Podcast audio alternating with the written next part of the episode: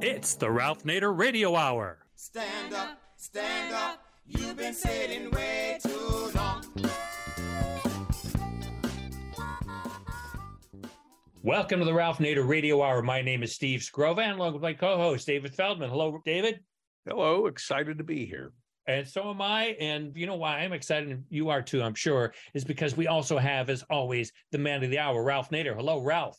Hi, everybody. And a little bit more on the racket called Medicare Disadvantage during the enrollment period coming up after our interview with Joan Claybrook. Very good, because we get a lot of feedback on that and a lot of questions people have. But for this show, in the beginning, we want to point out that we lost another giant of the consumer movement recently. Michael Pertschuk, chairman of the Federal Trade Commission under President Carter, passed away last month. He and Ralph were very close allies. Nader worked as the outside agitator, and Pertschuk was the inside man. Pertschuk helped draft the Natural Gas Pipeline Safety Act, the Recreational Boat Safety Act, the Federal Railroad Safety Act, the Consumer Product Safety Act, the Toxic Substances Act, and the Safe Drinking Water Act. And he relished making life hard for tobacco companies like Philip Morris and was instrumental in getting warning labels on cigarette packs and banning tobacco companies marketing to children. We're going to devote the first half of the program to honoring Michael Pertschuk's body of work. And to help us do that, we've invited former president of Public Citizen and friend of the show, Joan Claybrook, with whom Mr. Pertschuk worked very closely on auto safety issues. Joan was the head of the National Highway Traffic Safety Administration at the same time Mr. Pertschuk headed the FTC. And that's just the first half of the show. Our second guest will be Claire Nader, whose recent book, You're Your Own Best Teacher, speaks directly to tweens, kids who are old enough to question why the world is the way it is, but not weighed down with the self censorship and cynicism of adulthood. It encourages them to embrace their curiosity, feed their imaginations, ask questions about the world around them, and challenge the adults to give them better answers. And shares inspirational stories of young people who have kept asking why, who have empowered themselves with information, and who have empowered their friends and family with information, and who have changed their communities for the better. As always, somewhere in the middle, we'll check in with our corporate crime reporter, Russell Mokhiber. But first, we remember Michael Pertschuk, a champion for ordinary people until the end. David? Joan Claybrook is president emeritus of Public Citizen. During the Carter administration, Ms. Claybrook headed the National Highway Traffic Safety Administration of the U.S. Department of Transportation. Welcome back to the Ralph Nader Radio Hour, Joan Claybrook. Thank you. Yeah, welcome, Joan. We're going to give some long overdue praise to Mike Pertschuk in the next few minutes. There isn't anybody in this country who has not benefited from what he did as the chief staff for Senator Warren Magnuson, who was the chairman of the powerful Senate Commerce Committee in the 60s and first half of the 1970s, when Mike and his senior staff at the beginning, Jerry Grinstein, did something that's never been done since or before.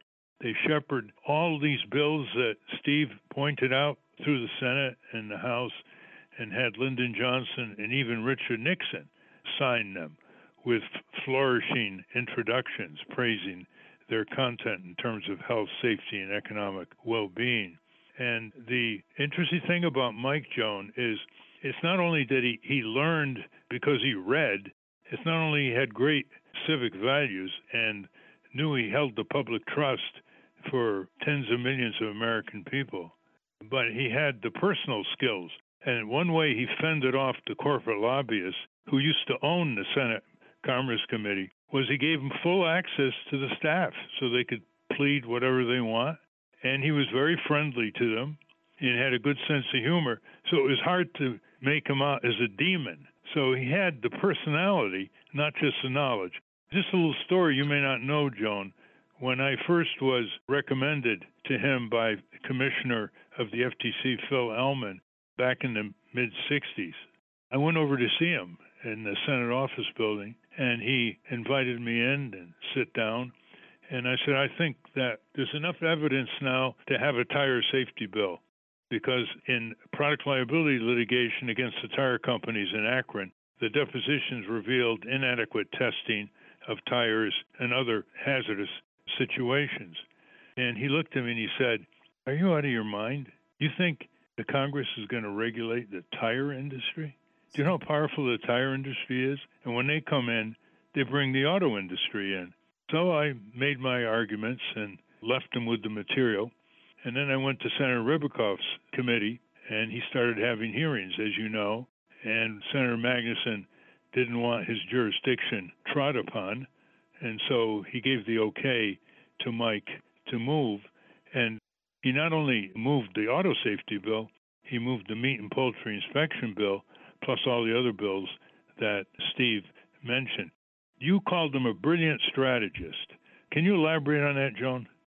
Well, I think that that his strategies were brilliant because they he figured out how to get people to work with him as opposed to against him. And I think that he learned this in part from Warren Magnuson, who was a very congenial guy, very senior in the uh, Congress. He came in with Roosevelt in 1932 into the House. And we're now talking about the 1960s and 70s. And he had a very congenial personality and he got along with everybody. And I think Mike saw the value of that, of not being a hard ass, but rather trying to, to get people on his side. And he did that beautifully. He was a charming guy, very sweet, very smart. And he didn't act like a tough insider, but he worked with people. I think I'm the only person he ever really yelled at because I came over from the House where I was working at the time, the House of Representatives. And I tried to meet with him and discuss things with him, and he would have none of it. He, he thought I was just a junior nobody. And eventually, as I got to know him, we became dear friends. Consider his relationship with Magnuson. He always gave Magnuson the credit. He never took credit in the media, and that's very important for a staffer to do. And tell us how he helped reorganize the Senate Commerce Committee for maximum productivity and impact. Well, the Senate Commerce Committee has very, very broad jurisdiction, and they could write, you know, 30 or 40 bills a year and still not reach the, the maximum size of their jurisdiction. So Mike realized that Senator Magnuson was not going to carry all these bills himself. So as he got to know the subcommittee chairman on that committee, he recommended one after another to Magnuson to carry a particular bill. And Magnuson at first was a little reluctant. Then he said, okay. And then Mike came back with another one, and then another one, and then another one. And gradually it became clear that the strategy was to have enormous productivity out of that committee, but with a lot of the work done by the subcommittees, which was not common at that time. In fact, in the House Ways and Means Committee, there were no subcommittees at that time. So he invented a new way of getting legislation passed, and it attracted more bright young staffers that they hired to carry this work for the subcommittee chairman. And it was revolutionary, really. No one else did that. And Magnuson, because he had this generous personality, although it always had to be that he was in control, but he had this very generous personality. He got along with the subcommittee chairs, and they revered the opportunity to carry this legislation because it made them look great. And it was mm-hmm. incredibly productive during these years. Well, you once called Michael Pertschuk a finisher. And by that, listeners, she meant that there are a lot of staff that put out press releases for their senators and representatives and, and be done with it. Then there's some staff who want to take the press release to a public hearing on a bill and be done with it. Then there are some who want to take it through to the floor in the House and Senate and be done with it. But Mike was never done with it until it reached the White House for the signature of the president. Isn't that one of his brilliant characteristics? I found that even after he got the bills through the Senate, he kept watch on the House and nudged and urged and got the press to cover when members of the House weren't doing the right thing Uh, until uh, he got the bills through. All these bills started actually in the Senate and the Senate Commerce Committee and then went over to the White House. Tell us how he used this daily, very intimidating Washington Post columnist, Drew Pearson. Well, this was Magnuson as well as Mike.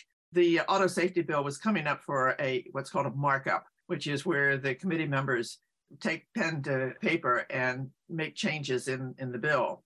And then they vote it out of committee, and then it goes to the Senate floor, and then it goes out of the House or combined with the House to the White House. So this is a very critical stage when it's in committee. And Magnuson was worried that on this auto safety bill, which is a very tough bill, and made tougher by you, Ralph, with uh, all the amendments that you were proposing, through various senators. So he was worried about it. So he and Mike, uh, they had now gotten to know each other pretty well. Mike had worked for him for about five years at this point, or four years. And they decided, Magnuson decided that he was going to call Drew Pearson, who was a columnist with his column in about 600 or 700 newspapers, and give him the inside scoop on how various senators were going to vote on the auto safety bill in this secret markup. These markups were not public at that time. So they called Drew Pearson in and they told him how each senator was going to vote yes or no or want amendments for this industry or that industry. And the next morning in the newspaper, all the senators' positions were elaborated, particularly those who are against Magnuson's position, favoring the bill. They were spelled out in this column, and the senators were furious. So, in this private secret markup that they had in the Commerce Committee, they were pissing and moaning and complaining about it. And I attended because Senator Vance Hartke had worked with my member of Congress when I worked in the House and co sponsored his bill and was very interested in getting this legislation passed. And so I went. I was so innocent at that time. I'd been in Washington for six months and I wore a bright yellow dress. And turned out I was the only woman in the whole meeting. And there were no chairs for me to sit down. So I stood up. And where I stupidly stood up was ex- exactly the opposite of the end where Magnuson was. So every time he looked up, he saw me. And after about an hour of all these complaints, Magnuson turned to me and said, and I was writing notes for Senator Hartke, who hadn't arrived yet. And he said, What are you writing? And I said, I'm just making some notes for Senator Hartke. He said, Stop writing now, which of course I did. And I thought, wow, why is he so irritated at me? Well, what he was doing was laying the groundwork that I was the leak. I was the youngest, most innocent, most unknowledgeable person in the room. And sure, I could never have given Drew Pearson all this information, but he framed it that way without accusing me, but just insinuating.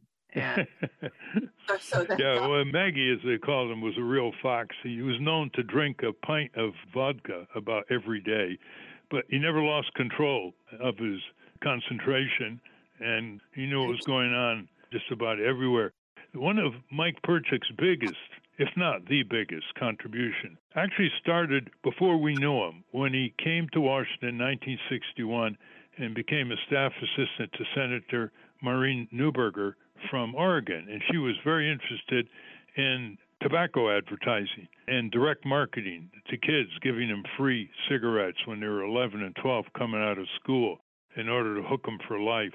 And he took that issue to the whole world. He was the main driver of a totally uphill fight. The tobacco industry was completely dominant in Congress. Nobody dared challenge it.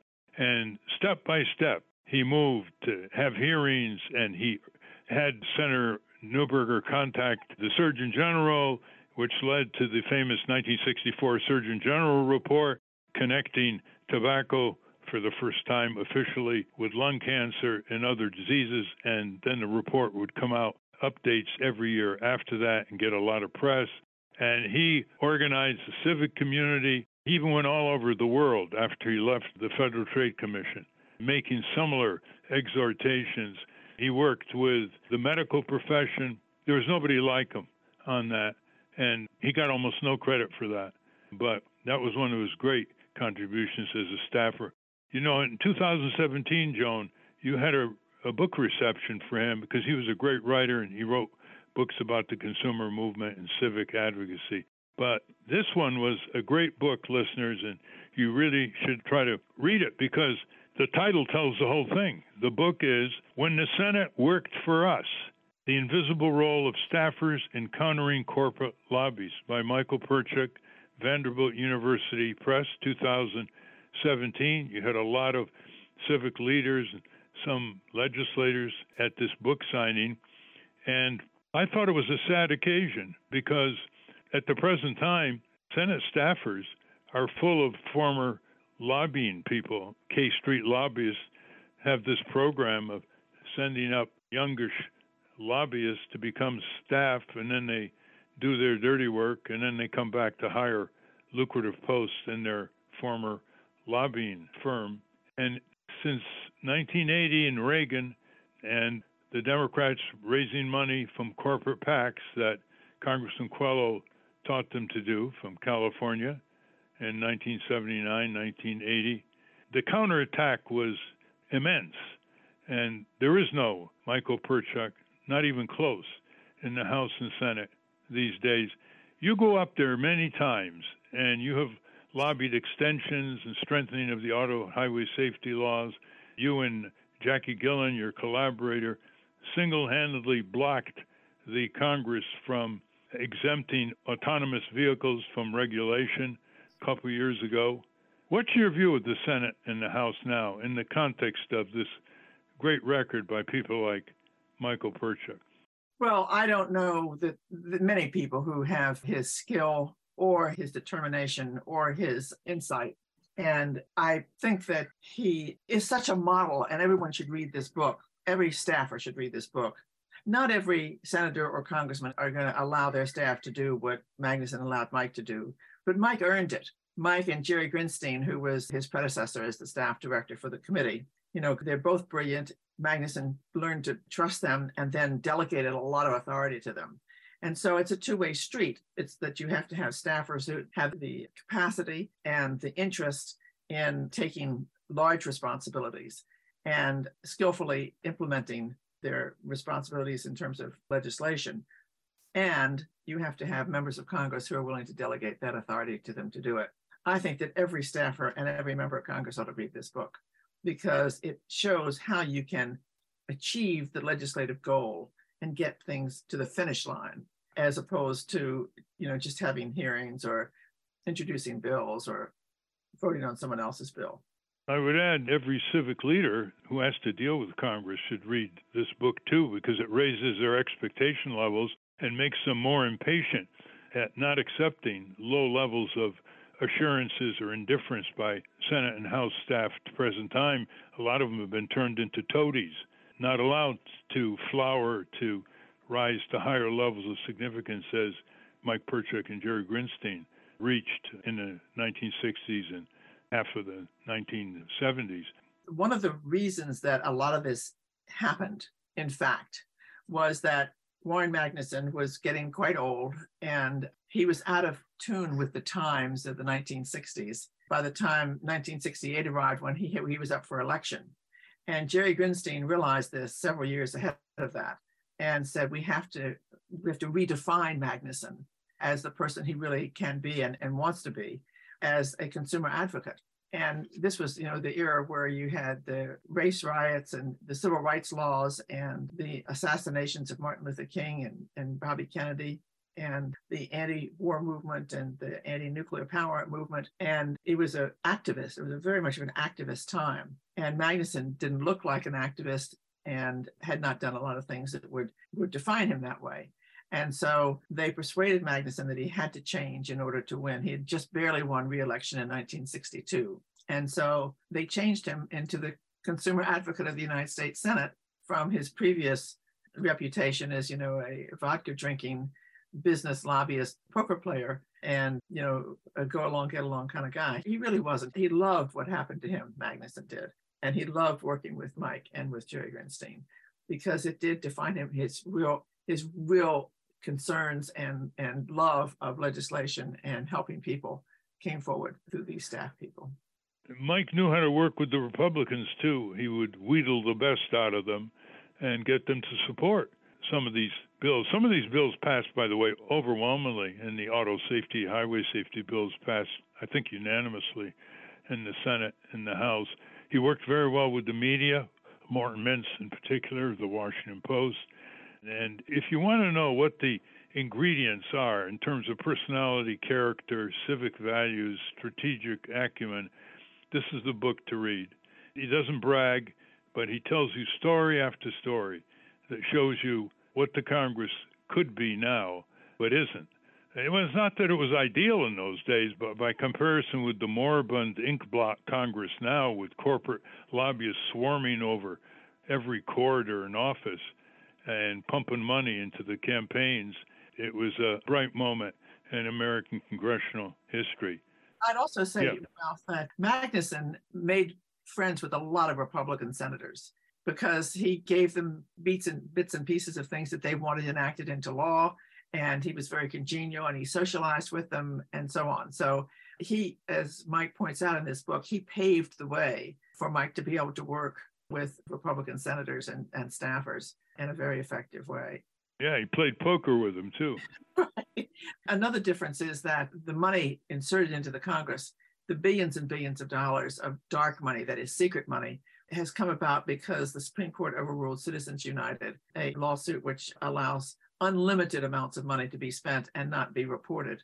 And it's completely polluted the Congress. And the members of Congress who run, for example, Tim Ryan in Ohio was a member of the House running for the Senate. And he ran against a guy who was getting billions of dollars, really literally billions of dollars, and was able to go after Ryan. Ryan ran a fantastic grassroots campaign and lost by about six points.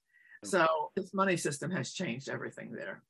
Well, listeners, if you hadn't heard about Michael Pertschuk, there were good obituaries in the Washington Post, New York Times, but not by PBS or public radio or the commercial media or the commercial radio and TV stations. So, if you want your expectations raised, if you want to be able to communicate your members of Congress and hold them up to higher standards, you can't do better than read this book, When the Senate Worked for Us by Michael Pertschuk, P E R T S C H U K. Thank you very much, Joan Claybrook. Thank you. We've been speaking with Joan Claybrook. We will link to her work and the legacy of Michael Pertschuk at ralphnaderradiohour.com. Up next, Ralph takes some OSHA mandated time off while David and I talk to Claire Nader about her latest book. Then he's going to come back with some more choice words for what we call Medicare disadvantage. But first, let's check in with our corporate crime reporter, Russell Mokhiber. From the National Press Building in Washington, D.C., this is your Corporate Crime Reporter Morning Minute for Friday, December 2, 2022. I'm Russell Mokhiber. Just nine days into his new job at Caterpillar's foundry in Mapleton, Illinois, Stephen Dirks, a 39 year old father of three, fell into an 11 foot deep pot of molten iron and was incinerated. Now, workers at the plant are blaming lack of training, poor safety protections, and grueling working conditions for his death and are threatening strike action at the world's largest construction equipment manufacturer. My children are left without their father. I am left without my fiance, my partner, my best friend, all because they didn't want to take better safety precautions for that type of work, said Jessica Suter, who had two daughters with Dirks. Suter claimed Caterpillar has not provided any assistance or support to her and her daughters. As far as Caterpillar, I feel they are murderers, she said. For the Corporate Crime Reporter, I'm Russell Mokhiber. Thank you, Russell. Welcome back to the Ralph Nader Radio Hour. I'm Steve Skrovan along with David Feldman. Next up, we're going to talk about empowering children. Speaking of which, Ralph is leaving this interview to me and David while he takes some well deserved family leave. David, Claire Nader is a political scientist and author recognized for her work on the impact of science on society. She's an advocate for numerous causes at the local, national, and international level. As the first social scientist working at the Oak Ridge National Laboratory, she joined pioneering initiatives in energy conservation and the multifaceted connections between science, technology, and public policy. Her latest book is You Are Your Own Best Teacher Sparking the Curiosity, Imagination, and Intellect of Tweens. Welcome to the Ralph Nader Radio Hour, Claire Nader. Thank you very much, David. The first question I want to ask is what inspired you to write You're Your Own Best Teacher? What inspired me was watching children, well, first of all, recognizing the asset. I stood many years shopping, waiting for the clerk to add us all up, and there would be children with their parents holding on to their hands, getting fidgety because they want to get going. They were fidgety. So I would be waiting behind them and I would catch their eye. They'd fidget a little more, they're kind of shy, and then we'd connect. When they realized that I was looking at them, something magical happened. They let me talk to them. They wanted to talk to me because I recognized them. And we had some lovely exchanges. And what was interesting to me is I would ask the child a question, and the child moves to answer. and the parents tried to answer for them. Right. And I thought, my gosh, so I'd say, let me see what they have to say. And then the parents would be surprised at the conversation. And that's what got me. I've always loved doing that. It was a wonderful thing to do while you're waiting to have your groceries added up and made me feel good. That's basically it. And then I got the idea this is a talent. This is, they have something to say. If Congress and Senate and the media always presented and discussed the most important issues of our time so that tweens could participate, would we be better off as a nation? I think we would be. You know why?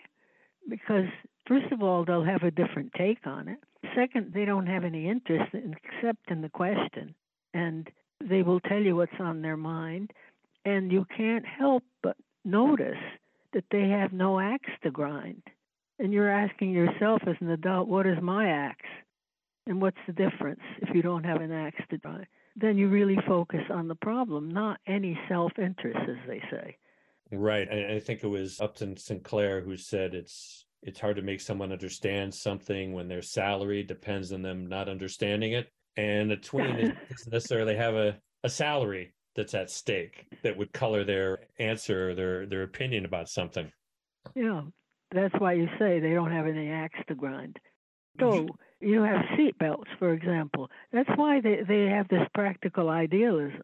You know, you have seat belts. If it helps save lives, that that ends the discussion for them. Right. Let's just do it. Right. Exactly. It's refreshing. Now you define tweens as between the ages of 9 and 12. What's so special about those years between 9 and 12? Well, what's special is they're growing up. They're not quite tiny kids anymore, and they're reading.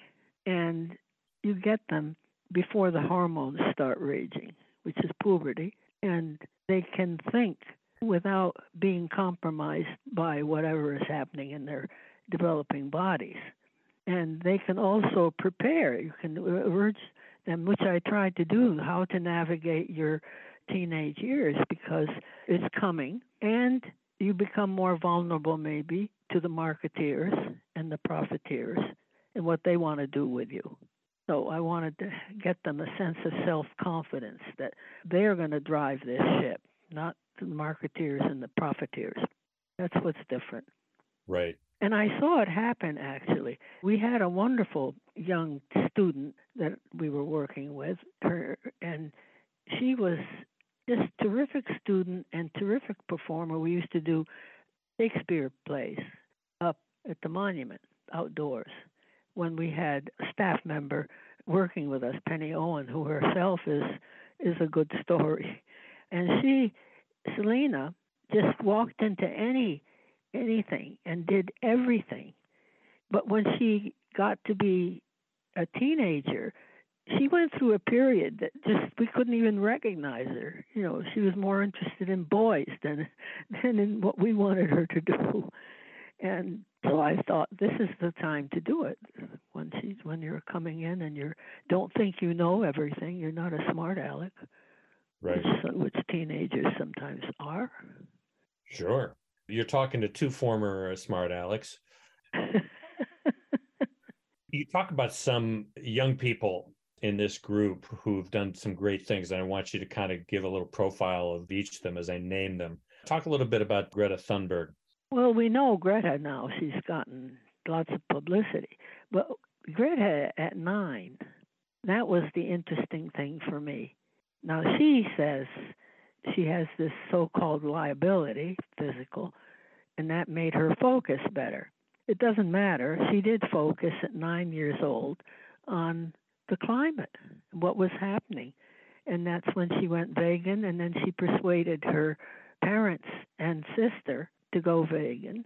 Step lightly on the earth, in other words. Mm-hmm. And her father said something very interesting. He said, Once you start down this journey, which they did, there's no stopping it, he said. So there she was. And her mother was a singer, and she went and performed in Japan outside of Sweden. And then she persuaded her mother just to sing where she didn't have to travel so much. and use up all that fuel. That's pretty good. Which brings me to the point of moral authority. At this age, they do have a moral. People are surprised when children do such sensible things. And I don't know why, but they seem to be. And they have this moral authority, and they don't know it. But when they do these wonderful things, like Felix, Felix Finkbeiner, Someone we had on the show, yes, from Germany. yes, Tell us, tell us Yeah. about Felix Finkbeiner for those listeners who missed that program a few years ago. Well, Felix was taken with the Nobel Prize winner, what was her name, Bongari, uh, in Kenya, who planted many, many trees to keep the air cleaner. And he was taken by this example. So he wanted to plant not a million trees, a billion trees.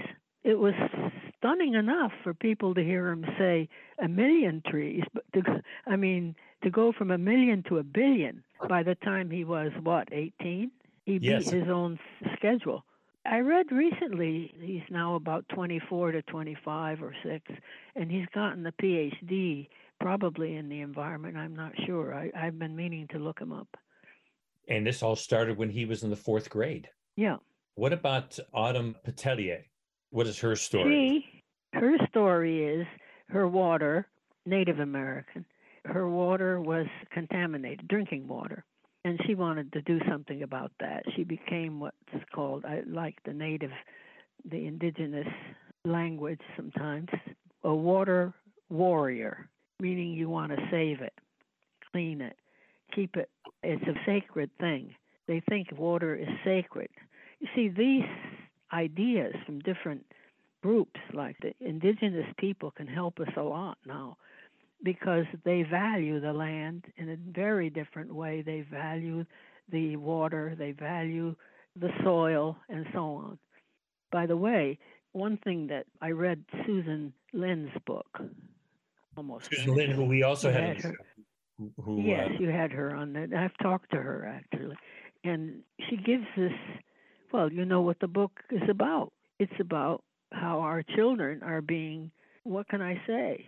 Abducted, seducted by the big tech companies, Yeah. and and you read that book. I told her it's it's just awful.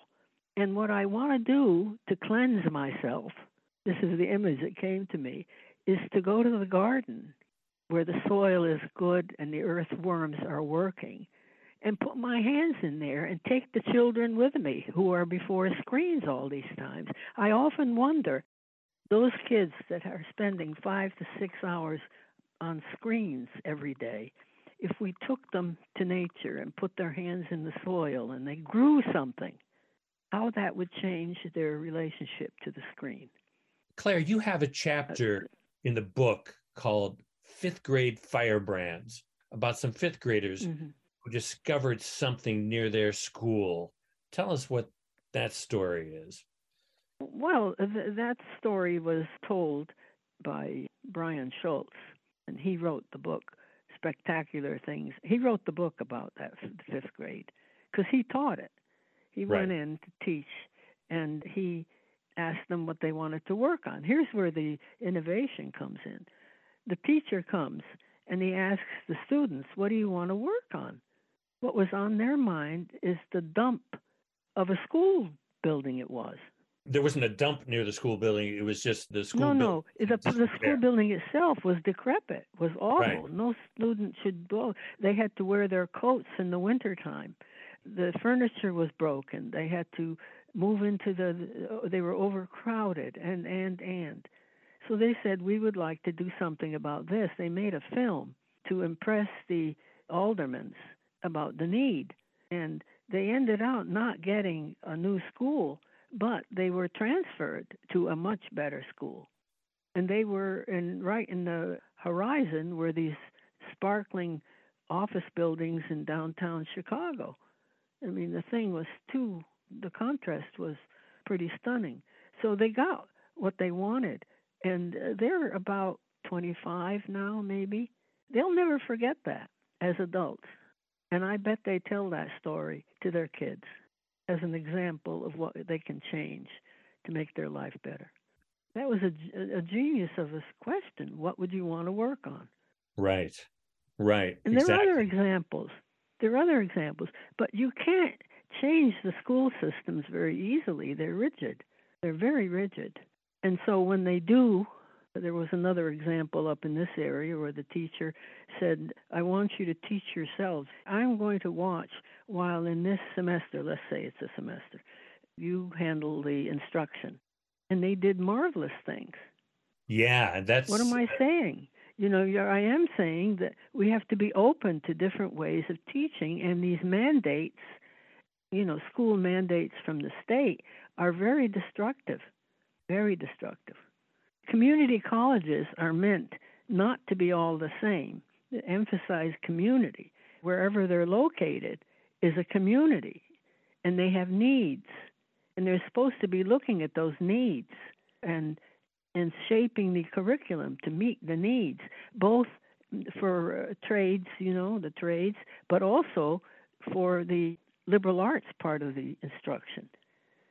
So, Claire, take us some of the headings that will inspire people to pick up the book and read it. Well, we start with a beautiful spark. It's the asset, the idealism, the uh, spark that the teens or the tweens can bring to our lives and our public discussions, actually. Then there's the truth about kids, and we have the truth about school. And then we have a section called Let's Talk About Screens Time Out for Gratitude. How about this? Playing different roles expands the mind. And then we have something on concentration, imagination, and curiosity. Then we have a section that says, What if? That stimulates, you know, what if we had an energy system just on renewables? Well, how would life be different? And we have the peer group and other outside pressures. How about company ads and deception? The dictionary, a door to meaning, understanding, and enchantment. Most of these children have never heard of dictionaries. And then there's a bit on solitude, time to reflect. That's important for children who are besieged by the devices. Then addictions. Then we have a, a line here who's raising you anyway? Turns out it's the video game. Talking back, controlling what we, the people, already own. These are like the commons, the public airways, the public lands. We say something about the importance of a questioning mind, all intended to teach a lesson, a little lesson. Then, how about discovering how you're controlled by companies? Then we give some examples of good companies. What's a good company? Patagonia being one. Then we go back to history. This is an important part. The three historic Americans beating the odds through self education, and they are Ben Franklin, Frederick Douglass, and Helen Keller. Fascinating stories of their lives and how they educated themselves and then went on, all of them, to expand their interest to all kinds of social inequities, things they wanted to control. Helen Keller was one of the founders of the American Civil Liberties Union. If you say Helen Keller to most people, they'd say, oh, she was blind and deaf, really? And she made a life for herself. Like they talked about the disability, so called, and she overcame all that and went further than just her own problems. And then we have what it means to become an informed consumer. And then becoming a good ancestor. This is interesting. We have a section on Children's Express, which ran for 20 years from 19, I think, 75 to 1995, something like that. And it was Children's Express. These were children 10 to 13 who actually ran a, a news service. And they went all over. They had a bureau in, in uh, New York and a bureau in Japan and one in England, I think. And they went to the White House press corps and, and they asked the impertinent questions. They didn't make a paragraph out of the question. It wasn't that long. It was just these smart little questions. And for example, when Rockefeller was asked at a press conference why he's still supporting Ford when he dumped you, That was the language. And he, we found Rockefeller saying he didn't dump me. that was quite a thing. Hmm. And then the beauty business, we touch on that with Anita Roddick. Business is unusual. And then the two great pillars of the civil justice system, you touched on that. That is uh, torts and contracts. And holidays, we celebrate and what they say about ourselves. And then war is a racket, waging peace, not war. And then we end with animal welfare and respecting nature. So it's quite a stimulating number of topics, each one teaching a lesson. We have mostly adults listening to this program. So it's important to talk about their role in raising the inspiring tweens. And you talk about one particular teacher named Penny Owen. How did she relate to kids? Oh my gosh. Oh my gosh. She came and worked. We, we had her come. She has a PhD in educational anthropology and a theater background. She's short, a little bundle of energy, and I mean bundle of energy. So we took her on staff for the Nader Trust, a small nonprofit here that we established in my brother's memory, and it's, she came for two years and stayed for nine. Uh huh. We took her into the schools only. I mean, I took her around before we took her on, and I said to the teachers, you know, would you like help? free to you, the school system, and she would work under your eye. You know, she had a PhD, they didn't. And so the teacher would be there, and she made that schoolroom full of energy. She'd get down on the floor with these little kids and head to head solve a problem. You know, some kid cries or or they felt their their feeling was hurt or something and she would get them to where they laughed at the silliness of what they were doing. For example, she had them do Shakespearean plays up at the monument. Kids playing, you know, Shakespearean plays with mm-hmm. adults, but mm-hmm. the, the, children were involved. And that's where Selena West came in. and um, in the Midsummer Night's Dream, she played Puck. You know, what am I saying? She Penny Owen is the kind of teacher you need in the schools but don't give her a mandate. For example, she wanted to teach the children about the curriculum. When the Native Americans came, or we came, and, and moved them off of the Cherokee Trail of Tears and all of that, and she would teach it to them, but in a play form. They would take part. I mean, you would be the uh, the bad guy, and somebody else would be the, the native, and you have to solve a problem. And she had them so engaged in the solution of that problem democratically that they would go home d- wanting to go to Mrs. Owen's school. And the parents began to say, and the grandparents began to say, Who is this Mrs. Owen?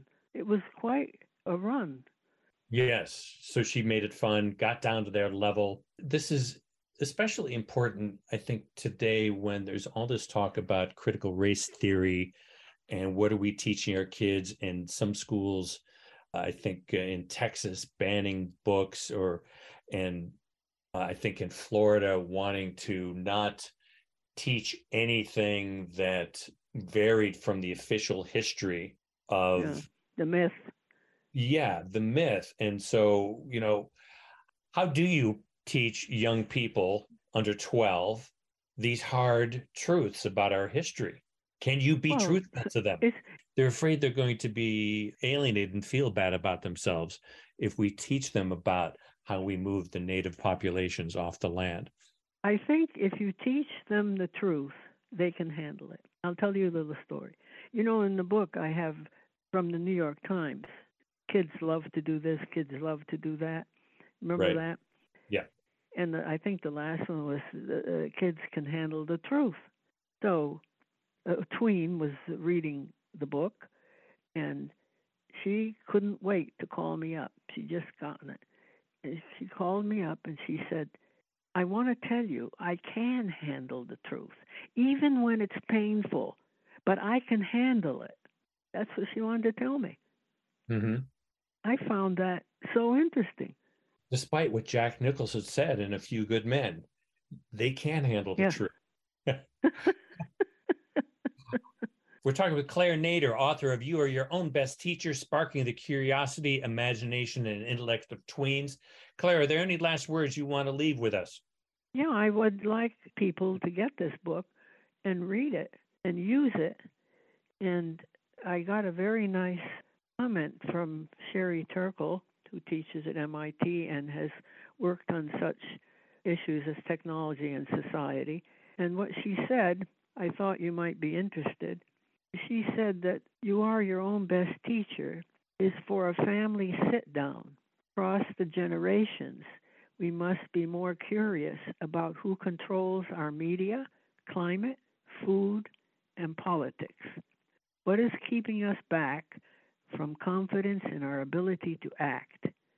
We are at a break the glass moment. This is a necessary conversation, and she means across the nation because she understands the dangers of not doing that, which is taking us all down with the devices.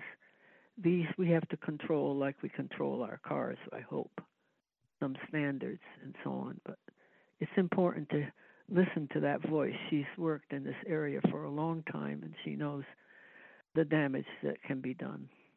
We're talking to Claire Nader. Her book is You Are Your Own Best Teacher, Sparking the Curiosity, Imagination, and Intellect of Tweens. And this is where you can get the book. All you need to do is go to inspiringtweens.com.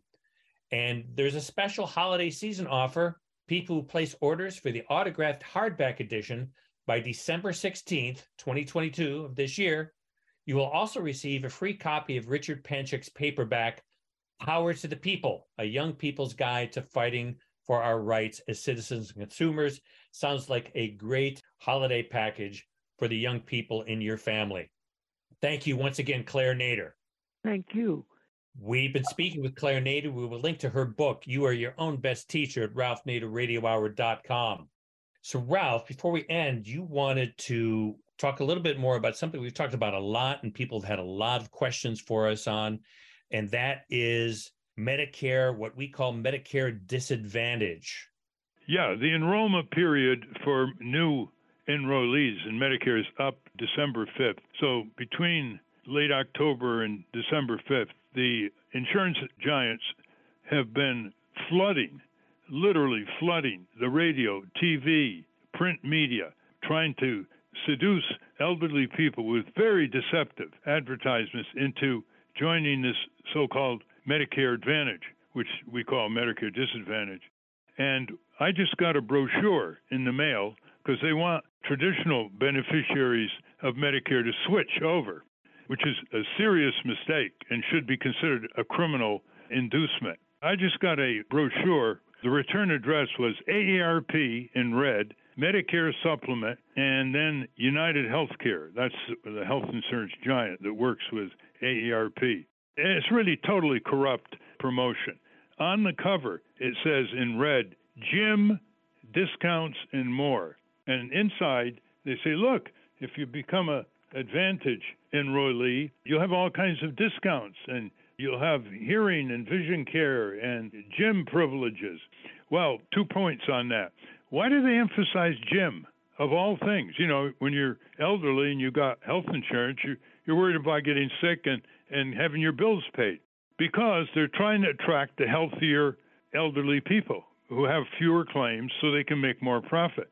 It's the same thing with their free lunches that they have around the country United Healthcare, AARP collusion. The only people who are going to go to these lunches are people who are mobile and they're going to have fewer claims and they'll be signed up and United Healthcare and AARP will make more money. Now, AARP comes across in its own promotion as a great consumer advocate for elderly people but it's been commercialized years ago. It's a nonprofit.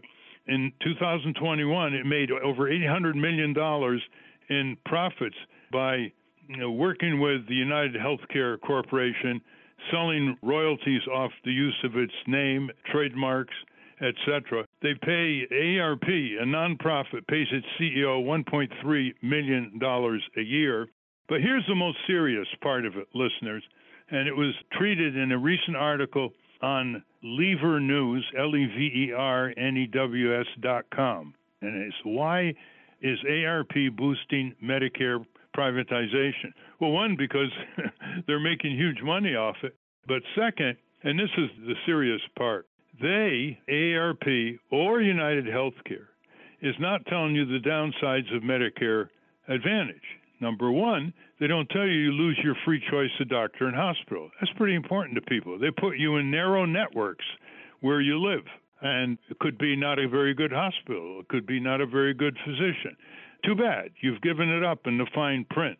The second is if you have a serious ailment and your doctor wants to recommend a treatment that isn't 100 years old, the doctor has to ask for prior authorization by the insurance company, which under Medicare Advantage has a much higher denial of claims than traditional Medicare. They almost never mention the words traditional Medicare in their deceptive advertising.